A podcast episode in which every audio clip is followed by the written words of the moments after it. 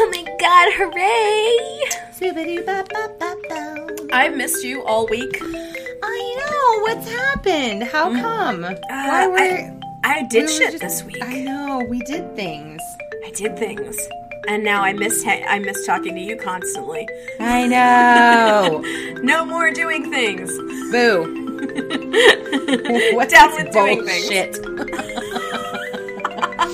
I like how we've been complaining for 5 months that there's nothing to do, and the second we're doing things, we're like, fuck this. Fucking absolutely. Who wants me to do what? No. No, I just want to text you all day. I don't know. Let's have a conversation about, a word I can't, I'm coming up with entropy, but that's not the word. When you're rolling, yes, that's the word. That's inertia / momentum. Mm-hmm. I think they're basically the same physics law, but the inverse of each other. Yes. What? Why do I know that? I don't know. Well, because you might have paid attention in a class at some point. That was a nice segue. That was a solid segue. Did you know that I thought that the way segways, the stupid things that you can ride, I thought that's how you spelled segue, and that when people spelled it SEGUE, I thought they were saying seg. Seg. I thought, like, let's seg into this. And so I said it like that, and then someone was like, that's not how you say that. And I was like, that's not how you spell that. Because if nothing else, I was a confident child about some of my literacy. I would fight for things that I was wrong about, but it felt good. It is worthwhile in this exact moment of history to say, down with the pronunciation police. Exactly. I mean, there's things that we should never be shy about being like, oh, well, I've never actually, I don't know what that word is because I've never fucking seen it before. A good example would be, lapel. Oh, my friend Jessica had, she'd never seen it written out. And there's plenty of words like that where it's, I mean, whatever, it's fine. You know what it means people are doing? It means they're reading.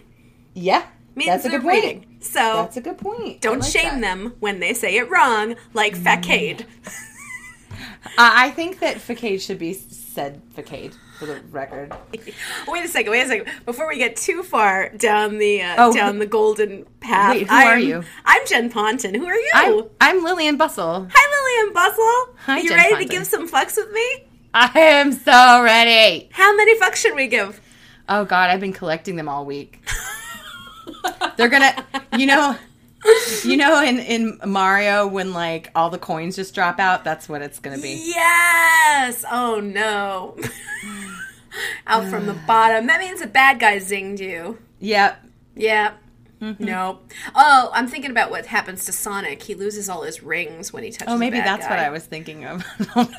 I think all the coins fall out in a good way for Mario when he bumps up against a question box. Oh, well, then Sonic, I guess, is what I was thinking of. Although, loses his rings. The rings are like a one damage protection against a bad guy. Oh, interesting. I don't know shit about shit. I'm adequate at Sonic. Wouldn't that be amazing if we started a Twitch channel? Fuck yes. How do you hook it up to your TV, though, so you can use a mod, a system with it, though? I think that's the oldest old person question I've heard you ever say. How do I hook this up to my TV? Kids don't have TVs anymore.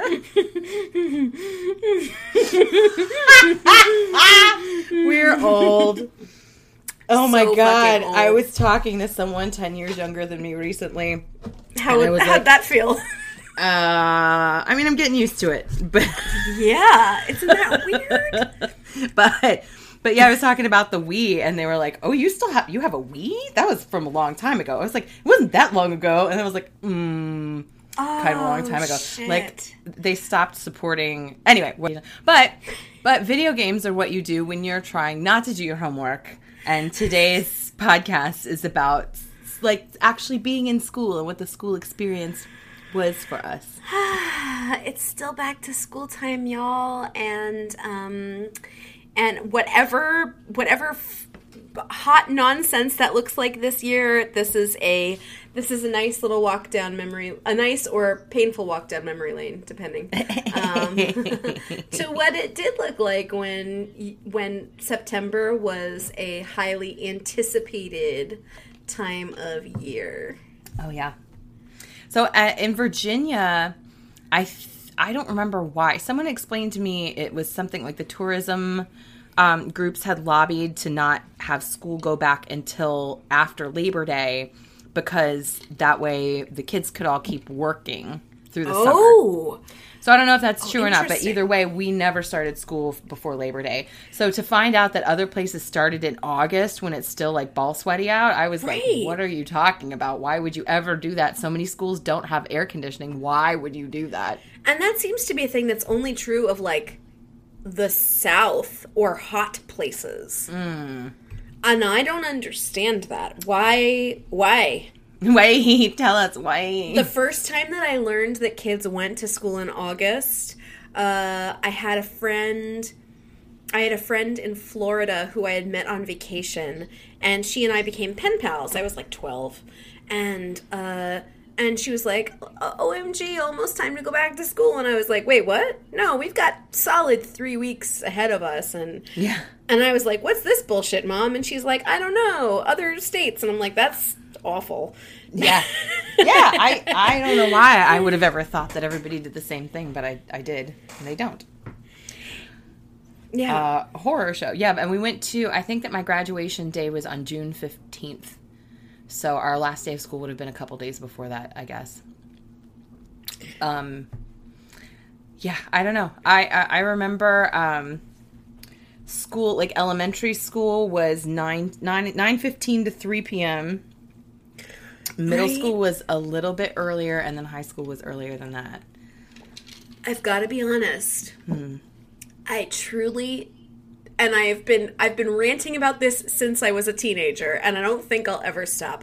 I do not understand why high school is so early for a group of children that is growing at an insane rate, for a workload, for a homework load that is larger than they have ever faced, and for extracurriculars that keep them until like dinner time as it is. Right. So you're doing your varsity sports or your forensics or your drama club until you get home for dinner, and then you probably spend dinner with your family, and then you have to attend to all this homework only to go to bed at like midnight, if that. Yeah, no, I was routinely up till like 1 or 2 o'clock in the morning, and then getting up at 6, and then napping all during school, just wherever I could find a place to curl up and nap. I just slept all the time. Right, and that was with your nutritional issues. Oh, sure. But I had a number of mitigating factors. I mean, it's insane. And, like, you can't even say that it's preparing them for industrialization, because then why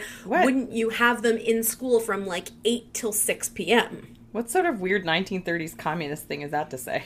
Well, because the entire reason that the educational system is what it is, and is very about falling in line and being obedient and single file lines and wait your turn, and all of it is to groom children to work in basically factories.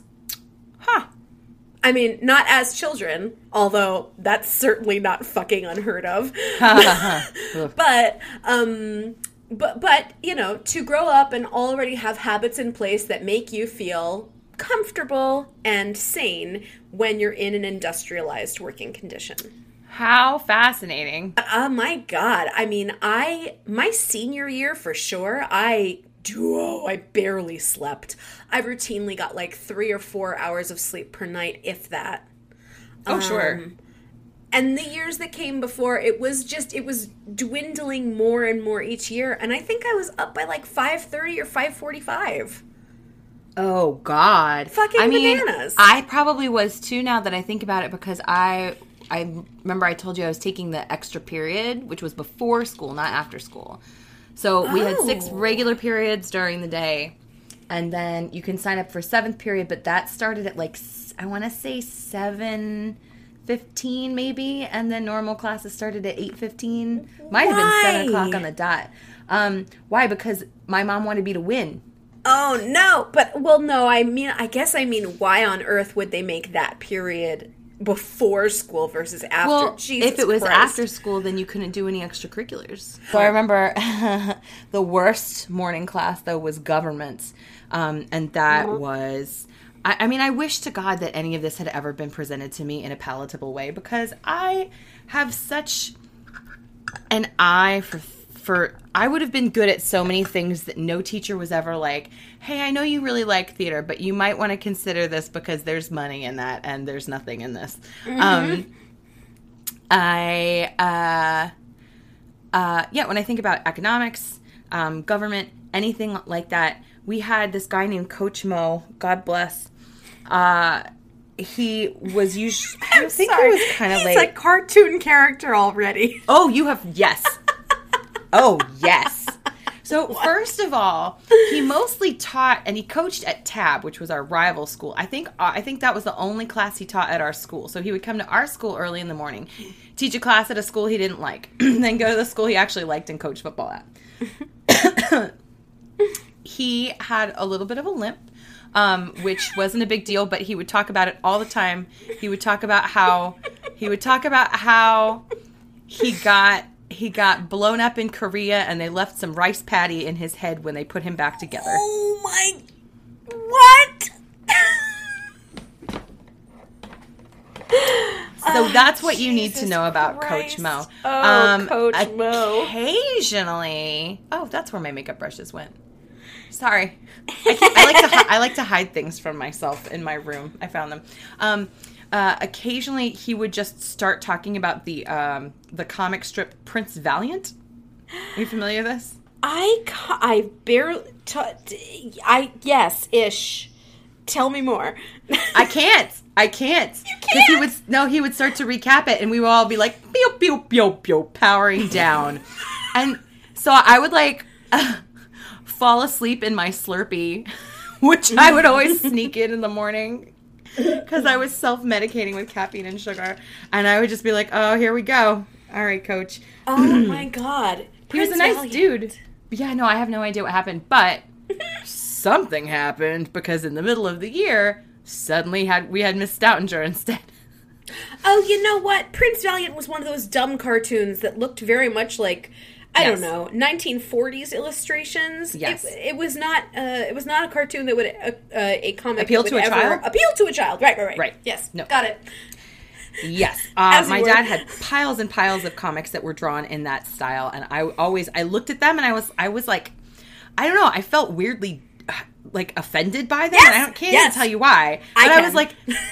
Oh, great. Please I can. Offer. Because this is not what the comic aesthetic is. The whole promise and premise of comics is that they are a little bit silly, a little bit funny, a little bit of an abstract, askew view of the world that we live in. And that is specifically not any of those things. So don't make it a comic. Make it a fucking nonfiction history book.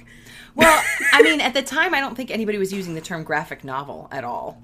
So that is, thank God, there's a place for all of that right now. But yeah, no, I was like, graphic novels are way better than Prince Valiant. It looked a little scary too. You would be like, here's Garfield and Family Circus, and you turn the page, and it's Prince Valiant with his like, he looked like the drawings in He-Man, but he was always cutting off somebody's head or something. I don't know. Give me Ziggy. Ziggy. Oh, Ziggy. I'm still waiting for The Far Side to come back. Oh, my God. Those coffee table books were the shit. They were good. Real good. Mm-hmm. But, yeah, classes, like, you would have to go. I think you had to go and sign up for things. Like, I think that either we had to go or my mom went. Possibly could call in, but there was no computer bullshit when we were of course signing not. Up for classes. And I do remember occasionally not getting the classes that I really wanted and or needed. And I remember as a kid being like, whose stupid idea was this? Like, I don't... What do you mean you couldn't get ones you needed? Oh. Yeah. Well, that's where those 7th period things came in. Right. Maybe I only had seventh period those 2 years. I might have taken gym class, two gym classes seventh period. But anyway, I never learned anything until about 11 a.m., which was probably about a half hour before lunch, if I remember how things shook out stupid. There were two different lunch periods at our school, too. And if you got the early lunch, it was just like, well, why bother? Like, oh, yeah, it's basically brunch. I'm still drinking coffee. Yeah. Yes. If it was treated like brunch, that would have been rad. What if you could have just gone and gotten some friggin' French toast and melon? That would have been nice. That would have been fine. I don't think I ever got put in the early lunch because, no, that never appealed to me. And then, oh my God, what if your friends weren't in the same lunch block as you? Oh, that was the worst. That was probably when I stopped eating lunch in the lunchroom. I want my brain to remember so much more than it does. I know. I kind of want to do this just mass conglomerate of like aggregating people who were in the same place at the same time. I'm not doing it as like a game of telephone, like how do you remember this, but rather where does your memory fill in where mine lapses? Yes. For sure. Yeah, because we all remember different things. Yeah, that's my main reason. Like if I was ever going to go to a reunion again, there's so many things for that friend group that I want to be like, was that on John's dock, or where did that happen exactly? I want to do that so badly. I think that we should start a crowdfunding campaign so that you and I can go under hypnosis. Fuck yes! Hey guys, we have a Patreon. I know somebody. Magic Max does hypnosis. He and I have talked about it a couple times. Is he the guy who lives next door? No. I know many magicians. Hocus pokers. All right, we're going to take a break to talk about this real quick. So by the time this comes out, this will have already happened. But I was clowning on the fact that David Blaine is going to float across the Hudson River with a bunch of helium balloons like The House and Up or some dumb David Blaine bullshit. I was having a conversation with my friend Gerald. I don't know if you listen, baby, but hello. And we were talking about, I said, I'll say this nicely. I don't think that David Blaine has ever brought a woman to orgasm. That's what I said. And we started talking about how like there absolutely have to be people who are like sex groupies for magicians, just like there are like for any other group. There's always somebody who's into those people just because of what they do. Oh, especially like, magic. Magic is very sexual and also has a real weird fan base. Yeah. See, also, puppetry. Fair. Weirdly sexual, oddball fan base. I mean, you can't stick your hand up that many things without it getting weird. But, so the term for somebody who follows around comics and tries to like bang stand-up comedians is chuckle fucker. And I wondered if there was something like that for magicians. And Gerald came up with both prestidigitator and hocus poker. And friends, if you guys have any other additions to this list, please leave us a voicemail. Boy, howdy, did that make me laugh and laugh and laugh. Oh, my God. It was the fucking greatest. Listen, magicians deserve to get laid just like everybody else. I'm not saying that you shouldn't have sex with a magician. It's just funny. Don't have sex with David Blaine. Please don't have sex with David Blaine. Yeah, we were like, does he do the levitation stuff in bed? That was a solid text game. She likes to sleep above the sheets. Where were we? Who knows? Who goes? Tell me a story about a class that you took that you really liked. I mean, you've already. I could hear more about the agriculture class forever, but you could. It doesn't have to go there. Oh, God, I fucking loved animal science class. I really did. I ended up loving that class so much. I will revisit very briefly because it's been a little while. Sure. So my junior year of high school, I wanted to take I was already taking chem, and I was taking chem with the best chem teacher that we had. I had a really good chem teacher too. Oh, I loved this man. He was a mad scientist. He was such a misanthropic madman, and he loved his honors students. Oh, and, I love that. Right? I mean, like, he really did, and he was willing to let things get kind of dangerous in the chem room, which we were all super into. Learned later that he was taking nips out of the bottles in the chem closet. Yeah. I mean, who among us? But, right. I mean, like, it comes from somewhere. He ain't fun for no reason. So... No teacher likes their job that much. I was already taking chem with him and loved the shit out of him. I took 2 different chem classes, probably, I don't know, chem 1 and 2, whatever they were. And we had a class in our rubrics called Animal Science, and I presumed that it was zoology. And at this point, like, I don't know, my heart knew I wanted to be a performer, but I had gotten so little validation about that even being an option that I already had my contingency plans in place. And the fun thing to want to do was to be, I don't know, a fucking marine biologist or a veterinarian. Which was absolutely my backup plan. And I was like, all right, well, here's a good place to start if I'm going to end up doing a major that aligns with that. And I enrolled in this class called Animal Science, and my first day of class, I could not find the room for like 10 solid minutes after the bell rang, and I'm in these halls, and I just don't know where the fuck I'm going. It was a square. Yeah. It was a square with a courtyard in the middle, and it was 2 floors, but I learned that day that it was, in fact, 3 floors. Oh my God, it was like Professor Trelawney's room. Yes! Yes! I mean, I knew there was basement on one side, but because the basement wasn't all connected in the square, I thought it was just, you know, the choir and band were relegated to the bomb shelter, which is exactly what it was. So it was the basement. It wasn't the attic. Okay, so it was potions. No, it wasn't. It wasn't the attic. It was in the basement.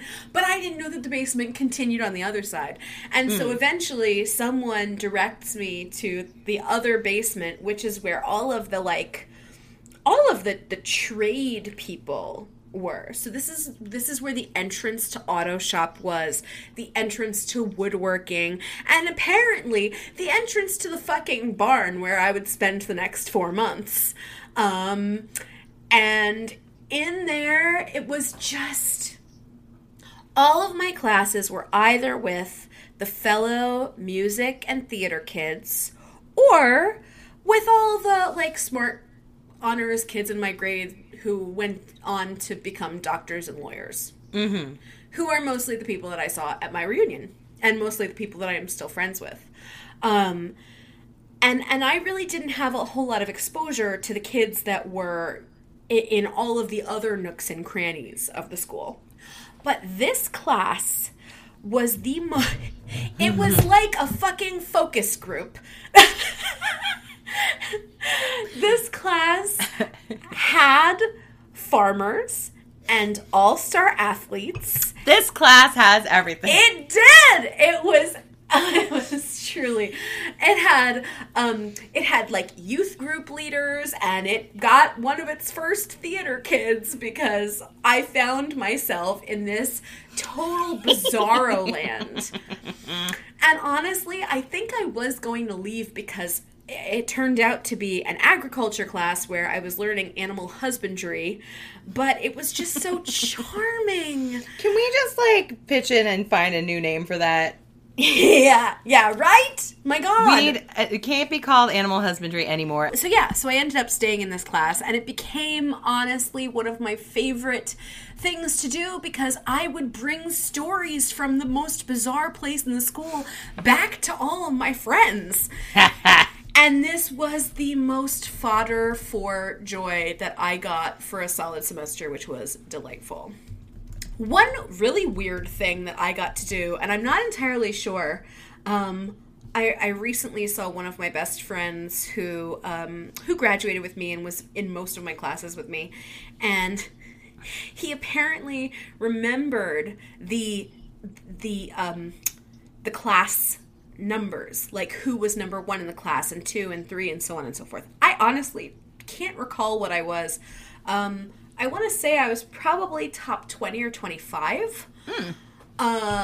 But as he was going through, I was sort of just, I was selected for a lot of things for the class, and I'm not necessarily sure why, because I wasn't like top 10 for sure. Sure. I did not beat the shit out of myself in order to get constantly stellar grades. I had very good grades. Yeah, no, that was the same way. I was the same way. I could have, honestly, I could have just used a little bit of guidance and, I mean medication, but like yeah, someone to tell me how to do homework. That sounds stupid, but like I had no good study habits or any. I had no plan of attack for literally fucking anything, and Marsha was not a help in that arena. Yeah, I don't know. I didn't dream of going to Ivy League. I dreamt of going to Juilliard. So yeah, so did I. I was smart and I performed very well and I usually got A's, but it wasn't something that I felt like I need to get this in order to go to. Oh, same here. Yeah, I wasn't wrapped up in that. Not at all. And I felt like my energies were more preparational and spent elsewhere. So if it came between me super studying for a test or me learning my lines, I was going to learn my lines, right? Yes, so, ma'am. Yes, ma'am. And fast forward and here we are, and my choices are my choices. Either way, the world is over. So anyway, despite not being in like the top 5 or 10 of my class, I was chosen regularly for weird things that would like change the direction of the school. So a big thing that we got into, I think during my sophomore year, was that our school was planning on going to block scheduling.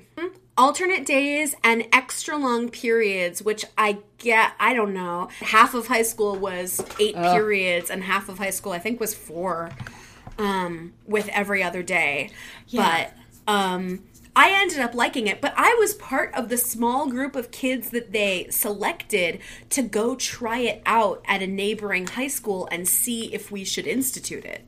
Oh. Wait, so you had to go to a different high school? Was it a choice or did you have to? I mean, I think it was probably a choice, but it was like, hey, Jen Ponton, we think your voice would be valuable here. You want to go spend a day at another school and see if we do this thing? And I was like, oh, yeah. Just one day. Oh, okay. Yeah, no. I got very panicky for you for a second. Oh, no. No, it was basically a field trip. And it was a field trip where I could meet other boys. Yes. So, win. Oh, my God. Hilarious. So, me and a couple of kids from a grade above and a couple of kids from mine, probably maybe some younger, but I was only a sophomore. No, it was probably just my grade and the grade above, who would be seniors the following year. We were sent on a bus to a high school in Pennsylvania because those are the high schools that were closest to us. Basically, I grew up literally on the Delaware River. So we went to a high school in Pennsylvania that was already block scheduling, and we got to spend the day in their school and watching how these classes worked. And there were so many boys. And that was truly my only takeaway. Like, I have a journal entry from this. Oh, my God. Everybody's just trying to get some strange. There were so many boys, but also I was super jealous because our high school was this gorgeous old historic building where all of the money went to football and none of it went to art, but we still had this beautiful old historic building, and we were in a brand new build high school with huge, huge accommodations for theater and for choir and for band and for visual arts, and I was like, what is this shit? Yeah. Mm-hmm. Anytime I ever went to for forensics or anything, anytime I ever went to a different school and it was newer, I was like, I'm sorry, is anyone else seeing this? Are you guys seeing this? Because I feel like we should take note because our shit sucks. Oh, absolutely. And to see it in action, right? Because forensics meets were on weekends, so there were no classes. It was just you and the forensicators, and you could appreciate and envy their accommodations. Stop. Is that what you call people who do forensics? Is that what it is? Yeah. I love it. Have I never said that? I don't remember hearing forensicators before because it sounds like fornicators, and I feel like I would have blocked it, and I like it. Fornicators and master debaters. Prestidigitabators. Prestidigitabators. So, yeah, I mean, when you went to forensics meets, all of the classrooms were closed, and there were probably parts that you couldn't, you know, you couldn't trespass necessarily.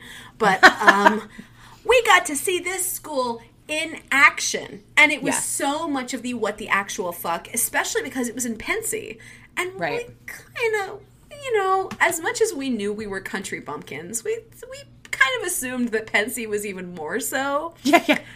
At least we're not them. And then they're like, oh, absolutely. Absolutely. And I'm like, ah, fuck your tax bracket, man.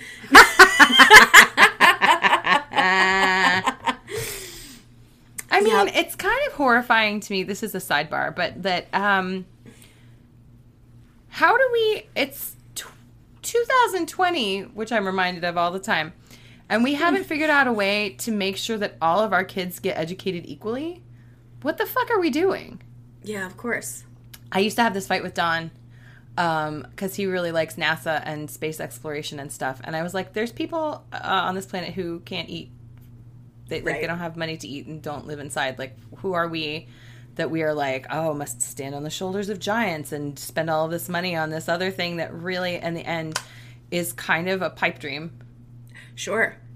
Because how much can we really do with that in our lifetimes? And, like, I get it, and it's very cool. But at the end of the day, I am a believer in, like, clean up your side of the lawn before you attend to the others. Yes, and the money that we've spent on wars that aren't ours, which I now understand all of that. But I remember as a child in Coach Mo's government class. Wait.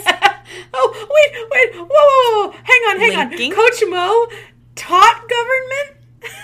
Yes. Wait, what did you think he did? I thought he was just a coach for 7th period gym. Oh, no, I'm so sorry. No. My gym teacher was a lady. No, he was my government teacher. So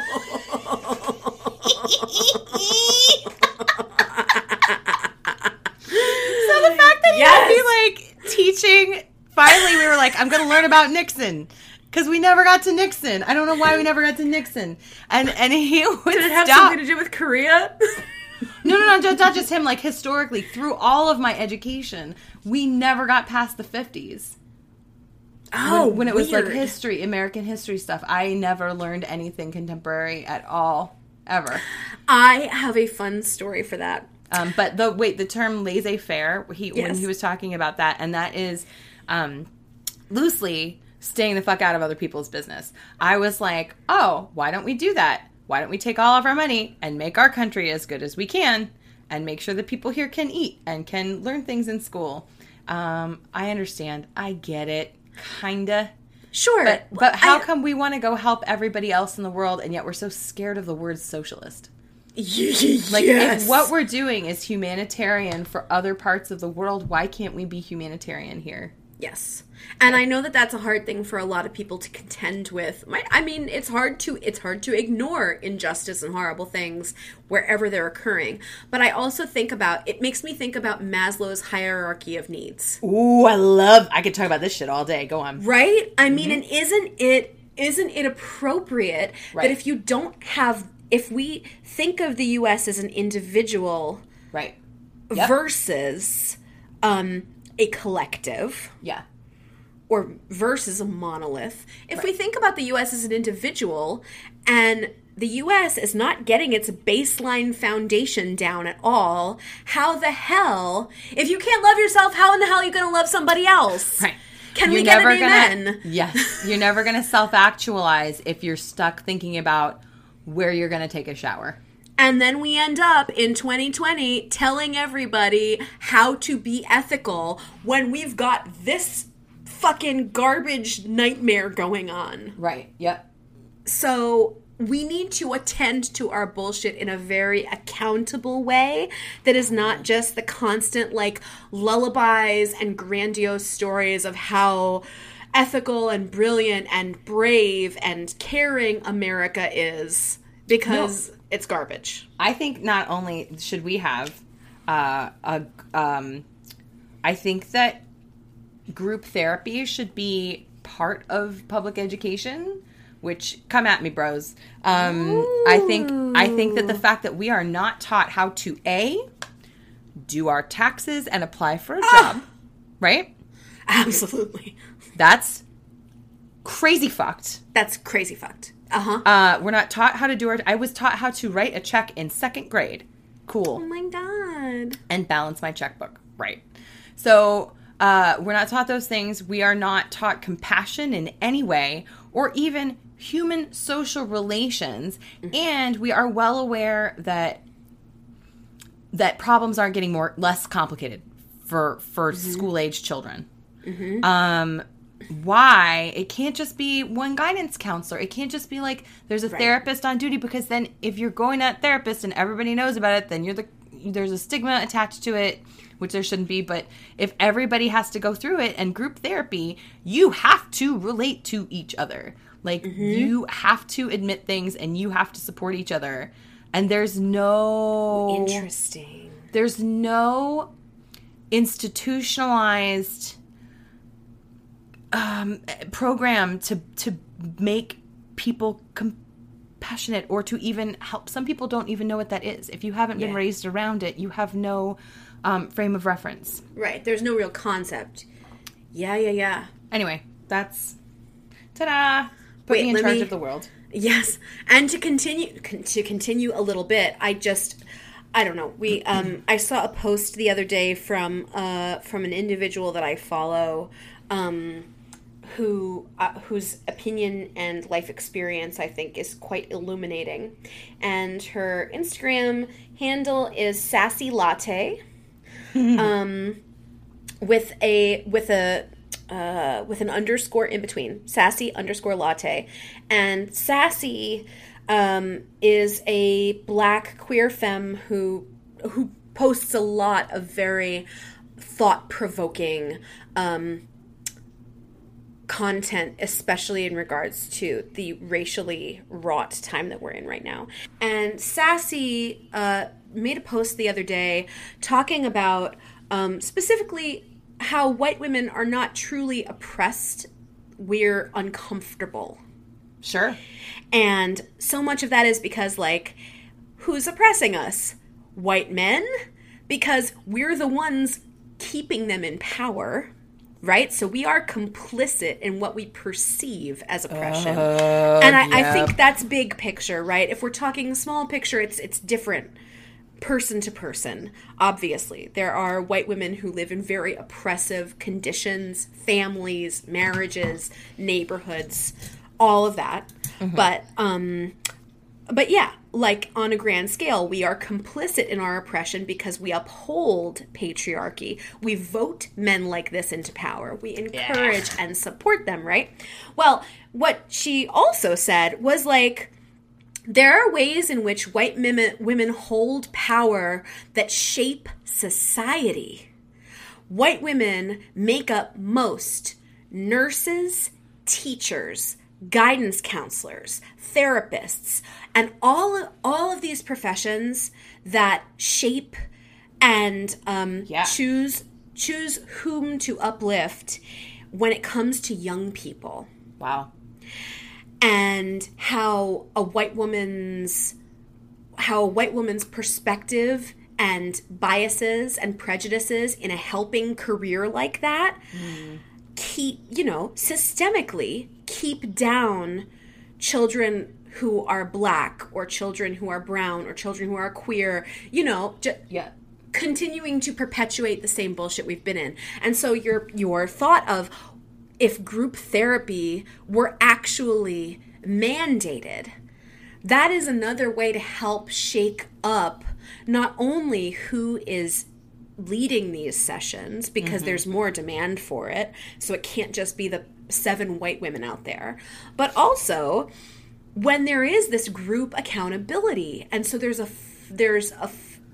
a force behind the attendees understanding each other and supporting each other and being there for each other. And I thought that was an excellent point that I had not really considered before. I mean, I definitely have thought about white women being almost exclusively the teachers that I've had in my life. I've had like 1, maybe 2 black teachers, and they were in college.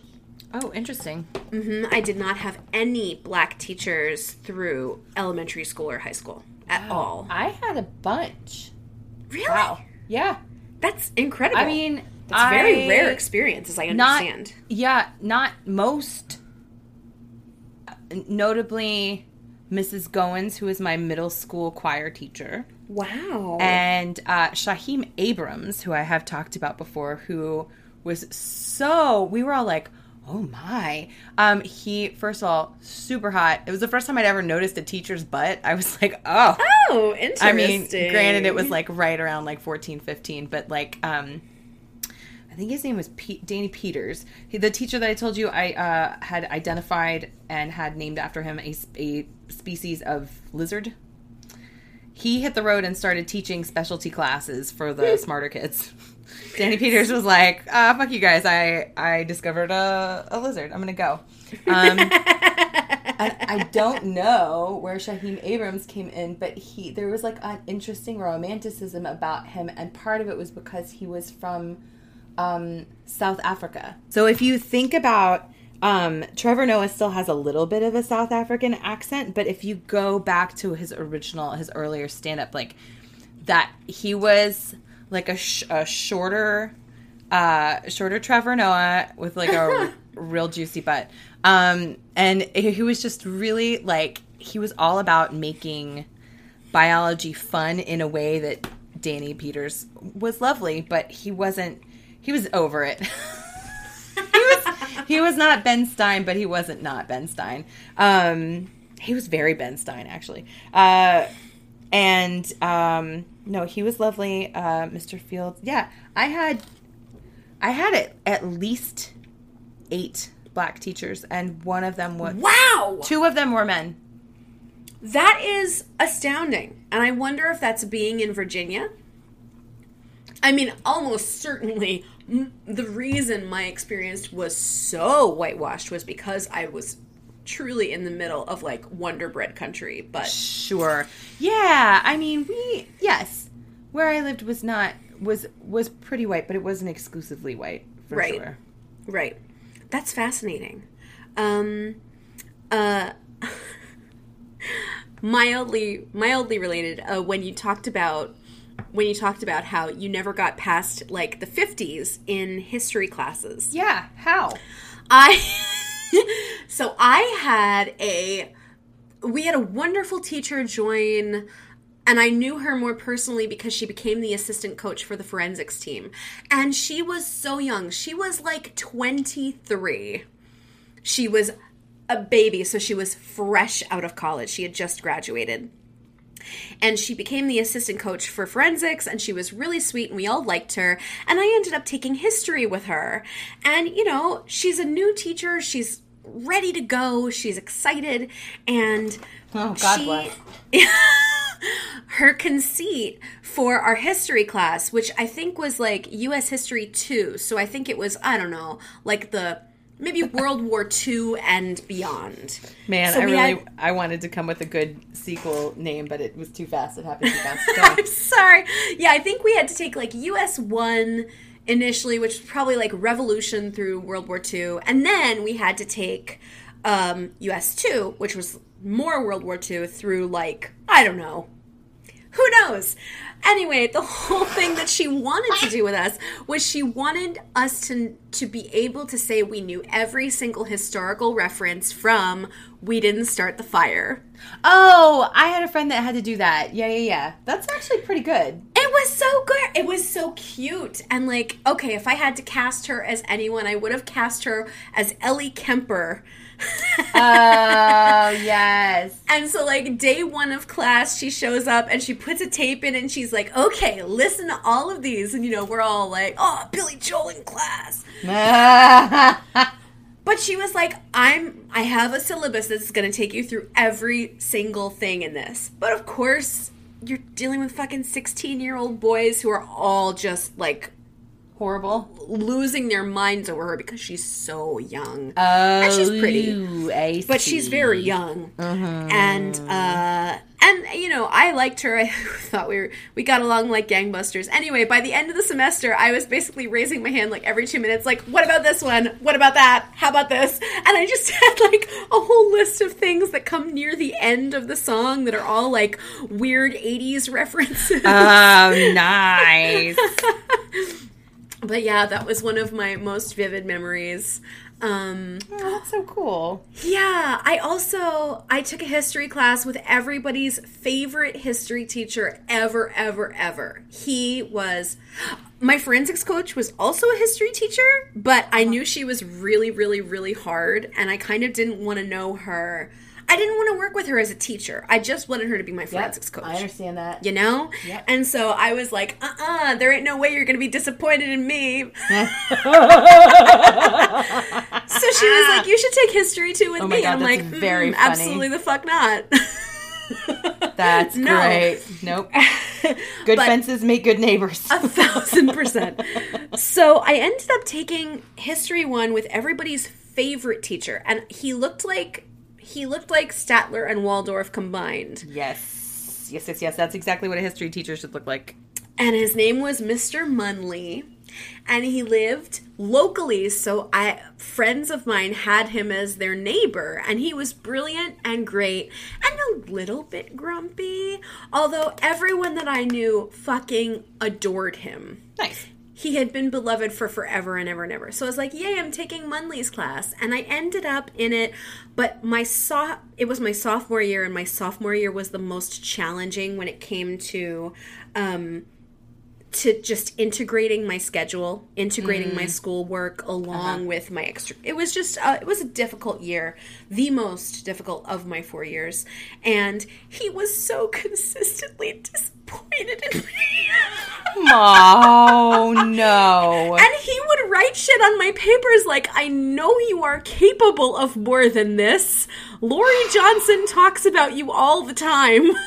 What are you doing? And I'm like, forensics, dude. Come on. And like, he would judge for forensics for us sometimes. He would. Oh my God. Yeah. Conflict of interest. I know. So I was like, oh man, the one chance I had to. And then he retired very soon after and has been in, like, I don't know, Myrtle Beach for a year or fuck Florida, yeah. Maybe. Go ahead, like, buddy. Living his big man life, but. Yeah, I took, like, the best history class you could take, and I botched it so hard. No. I didn't get a D. I might have only gotten a C in that class. Very much not my capabilities at all, but I was just inundated. Yeah, and that year, I didn't fail geometry. I got a D in geometry. Oh, geometry was the first thing I ever got a D in, too. It sucked. I had never, ever, ever, like, even C's made me very upset. No, that's actually not true. Geometry I could do. It was pre-algebra. That's what I got a D in. There you go. Geometry I was okay with because it was shapes. I was so bad with it. I was so bad because they were like, artistic minds should be good at this because there's so many ways to solve a problem. And I was like, cool, fun, great. And I was like, how about this way? And she's like, wrong. And I'm like, wait, hang on a minute. That sounds like some bullshit. Is what you solved the problem and I supervised. Right. Oh, my my God. The world does not need another number. Wow. None of that. The world doesn't need another number cruncher is what I was trying to say, but it came out almost Cockney. The world doesn't need another number cruncher. Would it surprise you that I found absolutely nothing wrong with that? Not at all. Yeah, I had a devil of a time, and I also internalized it because everyone was like, and I was always good with algebra. Algebra made sense to me. I wasn't a math whiz, but I was very good at it. I got at the very least B's. I think I usually got A's in math, but everyone, you know, the wisdom behind it was that if you are an artistic type, geometry will come more easily to you. And I was so excited, and then I failed miserably, and I'm like, oh my God, am I not an artist? It made me question fucking everything. Oh, that kind of shit. Again, teachers don't understand how much weight things like that can put on. Oh, like, I don't know why anyone would make generalizations like that. Even if you were like, I think you might like this better because I feel like maybe this will appeal to a different part of your brain. Not setting you up for anything. And then you're like, actually, it doesn't. And they're like, okay, fine. But now it's not like your brain's not creative because you didn't. You're right. That sucks. My God. But do you want to know something that was very fucking validating? Yes, please. So this story is batshit cuckoo bananas. Nice. By my senior year, my forensics coach had she took a job at a different school for my senior year. It fucked me up royally, but it was my senior year, and so I was mostly otherwise occupied. A lot of shit happened my senior year. Fucking 9/11 happened. I was doing more theater than anything else. I was focusing on what college was going to be. I legitimately thought you were going to say I was doing morphine. That's what it sounded like you were going to say. 9/11 was my senior year. I started doing morphine. It was really rough. No, more theater. I was like directing theater too, so you know, I had more on my plate, but it was gutting. Because our team had been so big and strong and obviously the biggest element of my life up to that point. And she took a job teaching at a different school, and all of a sudden we didn't have a team anymore. In fact, that's terrible. It was awful, and I was the president. We did have a team, but it was nothing. It was me and my best friend's brother and like one more person maybe, and we ended up registering like on our own by ourselves. My best friend's dad assembled us and took us in the van and like was the chaperone. It was kind of crazy. Anyway, I was really going it alone, and I shook things up my senior year, especially because we weren't competing as much, and I decided to do prose. Okay. Which means, for you non-forensicators out there, a reading of a narrative piece directly from a little binder. So there's a lot of, you don't have to memorize it, but it's a lot of the art of looking down, crossed with eye contact with your audience. And it's, of course, the art of reading a narrative story as opposed to performing a dialogue piece. Right. Or first-person theatrical piece. So I chose, from my AP Lit class, because I was so enamored of it, I chose the early feminist work, The Yellow Wallpaper, by Charlotte Perkins Gilman. Ah, I love that. It's so good. It's so good in both its allegory and in the way that it's framed. Because the allegory is that this woman is basically being taken to a seaside home to deal with hysteria. Speaking of what we've recently talked about. She's taken to this seaside home to be treated for her hysteria. She's sent to convalesce in a bedroom upstairs, and she becomes fixated on the wallpaper, the yellow wallpaper. That's sort of, I always imagined, like a toile pattern, that is this woman sort of peeking through bushes. And the allegory is of a woman reclaiming her power from a shitty patriarchal society that makes women seem hysterical, and from the prison that her husband has essentially kept her in. But the surface story is also fucking delightful, which is a potentially supernatural story. Is it something creepy happening, or is this woman going insane? Woof, yeah. Mm-hmm. And I liked all the levels of it. And I was like, let me play this as a horror story. Yes! So I cut it to be within the 10-minute window, and I performed it. And it never did super well, but I liked doing it. And when I first, I told my lit teacher that I was going to be taking it on, and she was flattered. And she was close with my forensics coach. You know, they were all friends together. Sure, all of the teachers that were my people, basically. Yeah. And she was like, "Oh, you should come in after classes are done and come perform it for me. I would love to see what you're doing with it." And so I did it for her. And I did it as though anyone would think this woman was going completely mad, which is, you know, the allegorical part of it. But also she's quite convinced that something really sinister is happening. Sure. And I was proud of that piece. And I performed it for her. And she was like, wow, that was incredible. And that night I get an email from a girl whose mom is another lit teacher. Okay. And she was like, hey, just a heads up, when Mrs. Brown saw you do that thing, she was really concerned, and she talked to my mom, and she's going to make what we called sharp referrals. I don't recall what SHARP stood for, but it was for students who were deemed at risk. Yeah. Whether it was, like, whether you thought that they were self-harming, or whether they were into drugs, or if they were having suicidal ideations, or if you felt like there was something really wrong with them, if they were dealing with mental illness. Uh-huh. Sharp was about all of that. Okay. And I was at first shocked and like, what the fuck, Mrs. Brown? You know I'm just a big weirdo and that this is what I want to do with my life and that I'm going to be a theater major. Like, what the shit? And then I was validated. That's amazing. You were like, oh, thank you.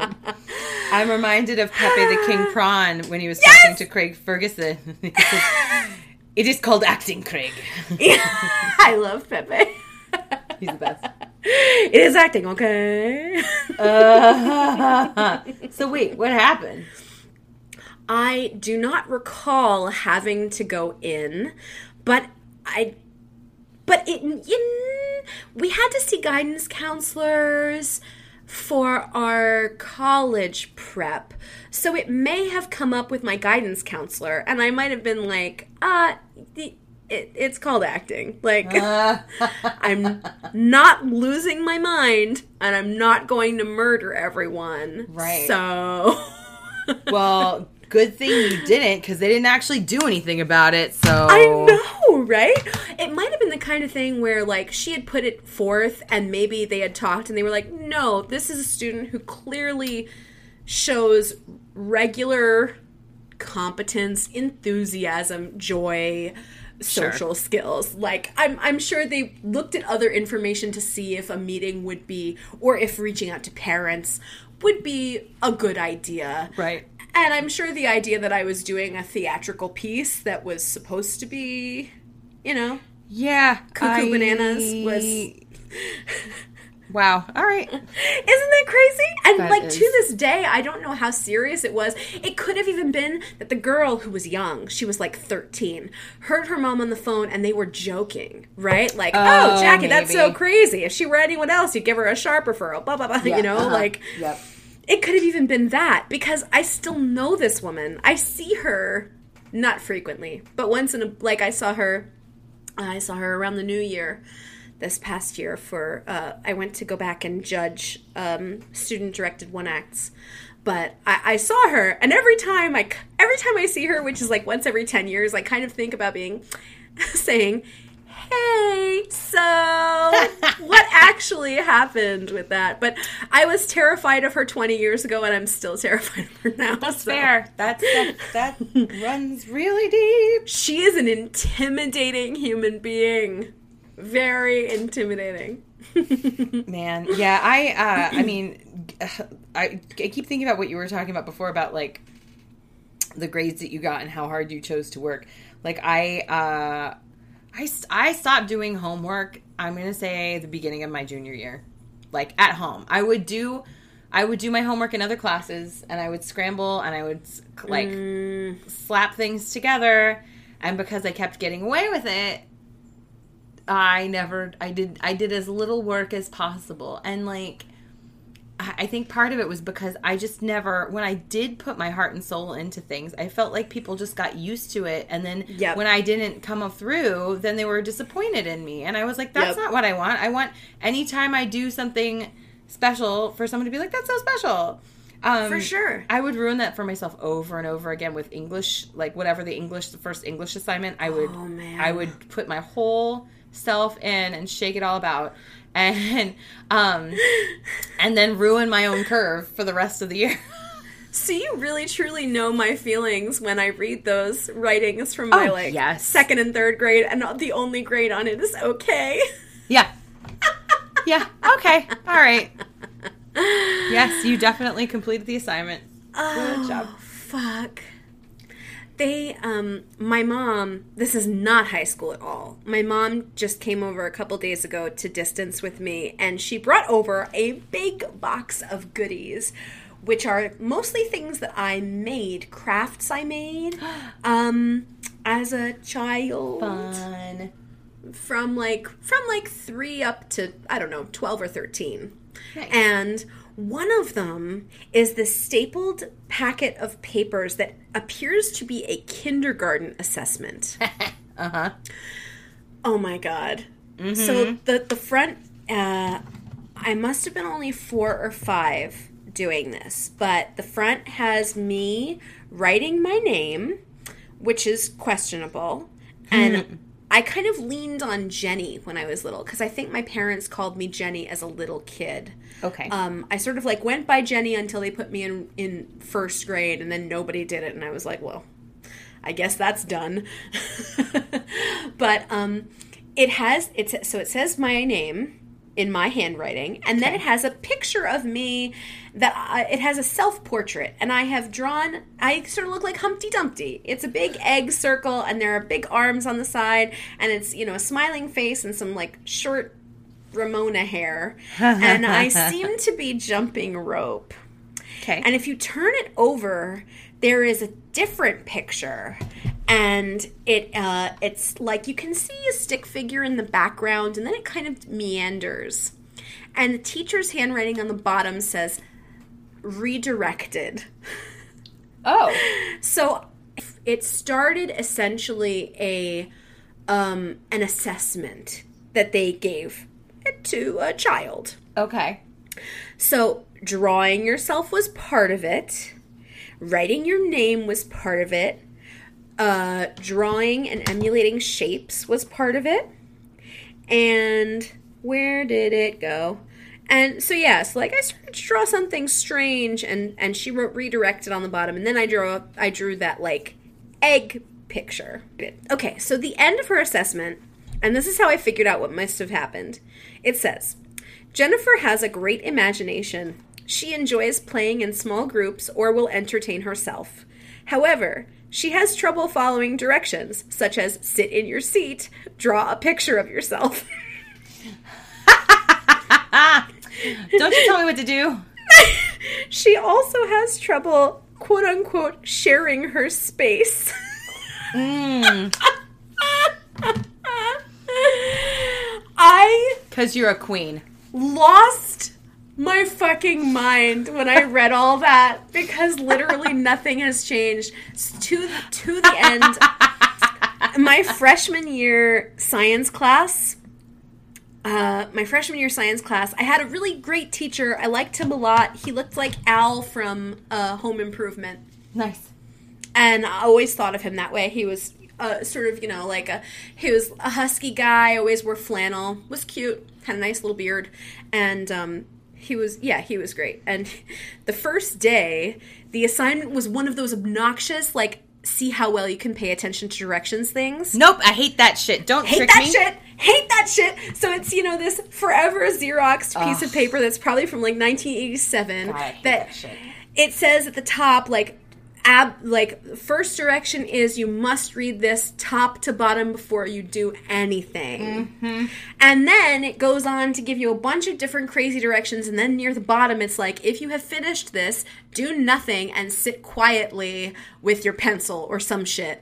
And of course, I was the kid who was off to the races because I'm not following directions. I'm excited to do shit. Right. It's my first day of high school. What the fuck do you mean you don't want me to do anything? I remember that when somebody gave that to me, I felt hoodwinked. I felt tricked for someone else's entertainment, and I was so angry about it. So tricked. So tricked. So betrayed. Yes. Yeah. Mm-hmm. Rude. Mm-hmm. Especially when, I'm sorry, look, you want to talk about grooming children for industrialization? Shit. You're not trying to encourage the doers. Right. You're trying to encourage the passive worker bees, exactly, as opposed to the people who want to get started, who want to build, who want to ignite. Right. And entrepreneurials. That is entrepreneurial types, such as ourselves. This has been delightful. You got recommendations? Oh, yes, I do. I'm very, very excited about this. And this is actually a recommendation passed on from My Favorite Murder. There is a podcast called This Is Actually Happening. And it says the uncanny, extraordinary, true stories of events that have dramatically altered the lives of ordinary people. A son is shot by his own father. A woman's sister develops multiple personalities. A man wakes up in the morgue. And what it is it's sort of like the StoryCorps stories. I don't know if you've listened to any of those, but it's not. Someone is interviewing them and giving them prompts, but there is nothing from beginning to end that is. Occasionally, the interviewer will put like a. They'll ask like a. You'll hear them like maybe laugh or something, but it's supposed to be just the person's voice. Beginning to end. And so the first one I listened to is the most recent one, What If You Were Assaulted by a Stranger in the Dark? And then the one I'm listening to right now is What If Someone You Love Committed a Monstrous Crime? And that one, whoo, my God. It's called This Is Actually Happening? Yes. Oh, I'm real excited. Oh, my God, I'm very excited. Yes. They're so good. And they're different lengths depending on how the story shakes out. But, yeah. Perfection. I have an exciting product for y'all, especially. Okay, so guys, if you are a person who likes bras on your body, whatever your body is made up of, if you are a person who likes bras on it, my friend Sarah Chuea brought me to this brand that I am fucking in love with. I literally, my order arrived this morning. Ooh. This morning. Now that we are indoors, I'm tired of my underwires, and for me, bralettes are not enough. For me, bralettes rarely come in sizes that are helpful at all, but I love the idea of having no wires and just being comfy all day. Right. So, my friend Sarah brought my attention to a brand called Evelyn and Bobby. Bobby is spelled with an I-E. Evelyn and Bobby. Okay. And they are female-founded, and they are specifically a super-duper comfy stretch bralette underwear company. I can't even get over how soft everything is, how supportive everything is. And for reference, my bra size is like a 38L in the U.S. They are very accommodating for larger band sizes, larger cup sizes, and so comfortable. I'm fucking in love. So if you are hunkering down and realizing you don't need all of the wires and push-up and corsetry right now, and you want to put something on your body, Evelyn and Bobby, I'm newly obsessed, and I know I'm going to be living in these for like at least a year. So, nice. That's great. Strong recommend. Strong recommend. Hooray. Hooray.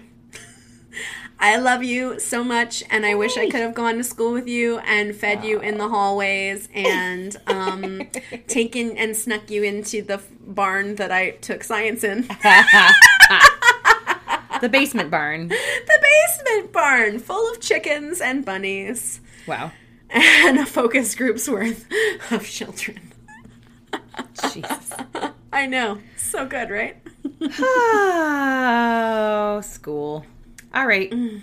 Well, thanks for listening, Fuck Buddies. Thanks for listening, Fuck Buddies. Hey, if it occurs to you, if you could find it in your sweet little hearts to rate us and review us on iTunes, that would be so, so, so helpful. More people are finding us, and it's great. If you like being our friend, and you like, and you're picking up what we're putting down. I listen to this, but I hate being their friend. As a reminder, you know this podcast is free because you're listening and you didn't pay any money for it. So that's right. We do all of this out of our solo. Yep. Solo. So if you want to help us, and if you like this podcast, presumably you want other people to listen to it, right? I would think so. That would make us real happy because there's no work for us to go back to at this point. So it would be super duper great if. If literally anything could come of this. Boop, boop, boop. All right. Love you. Love you, Fuck you. Buddies. Everybody be great and be well. And we'll see you soon. Yes, goodbye. Goodbye.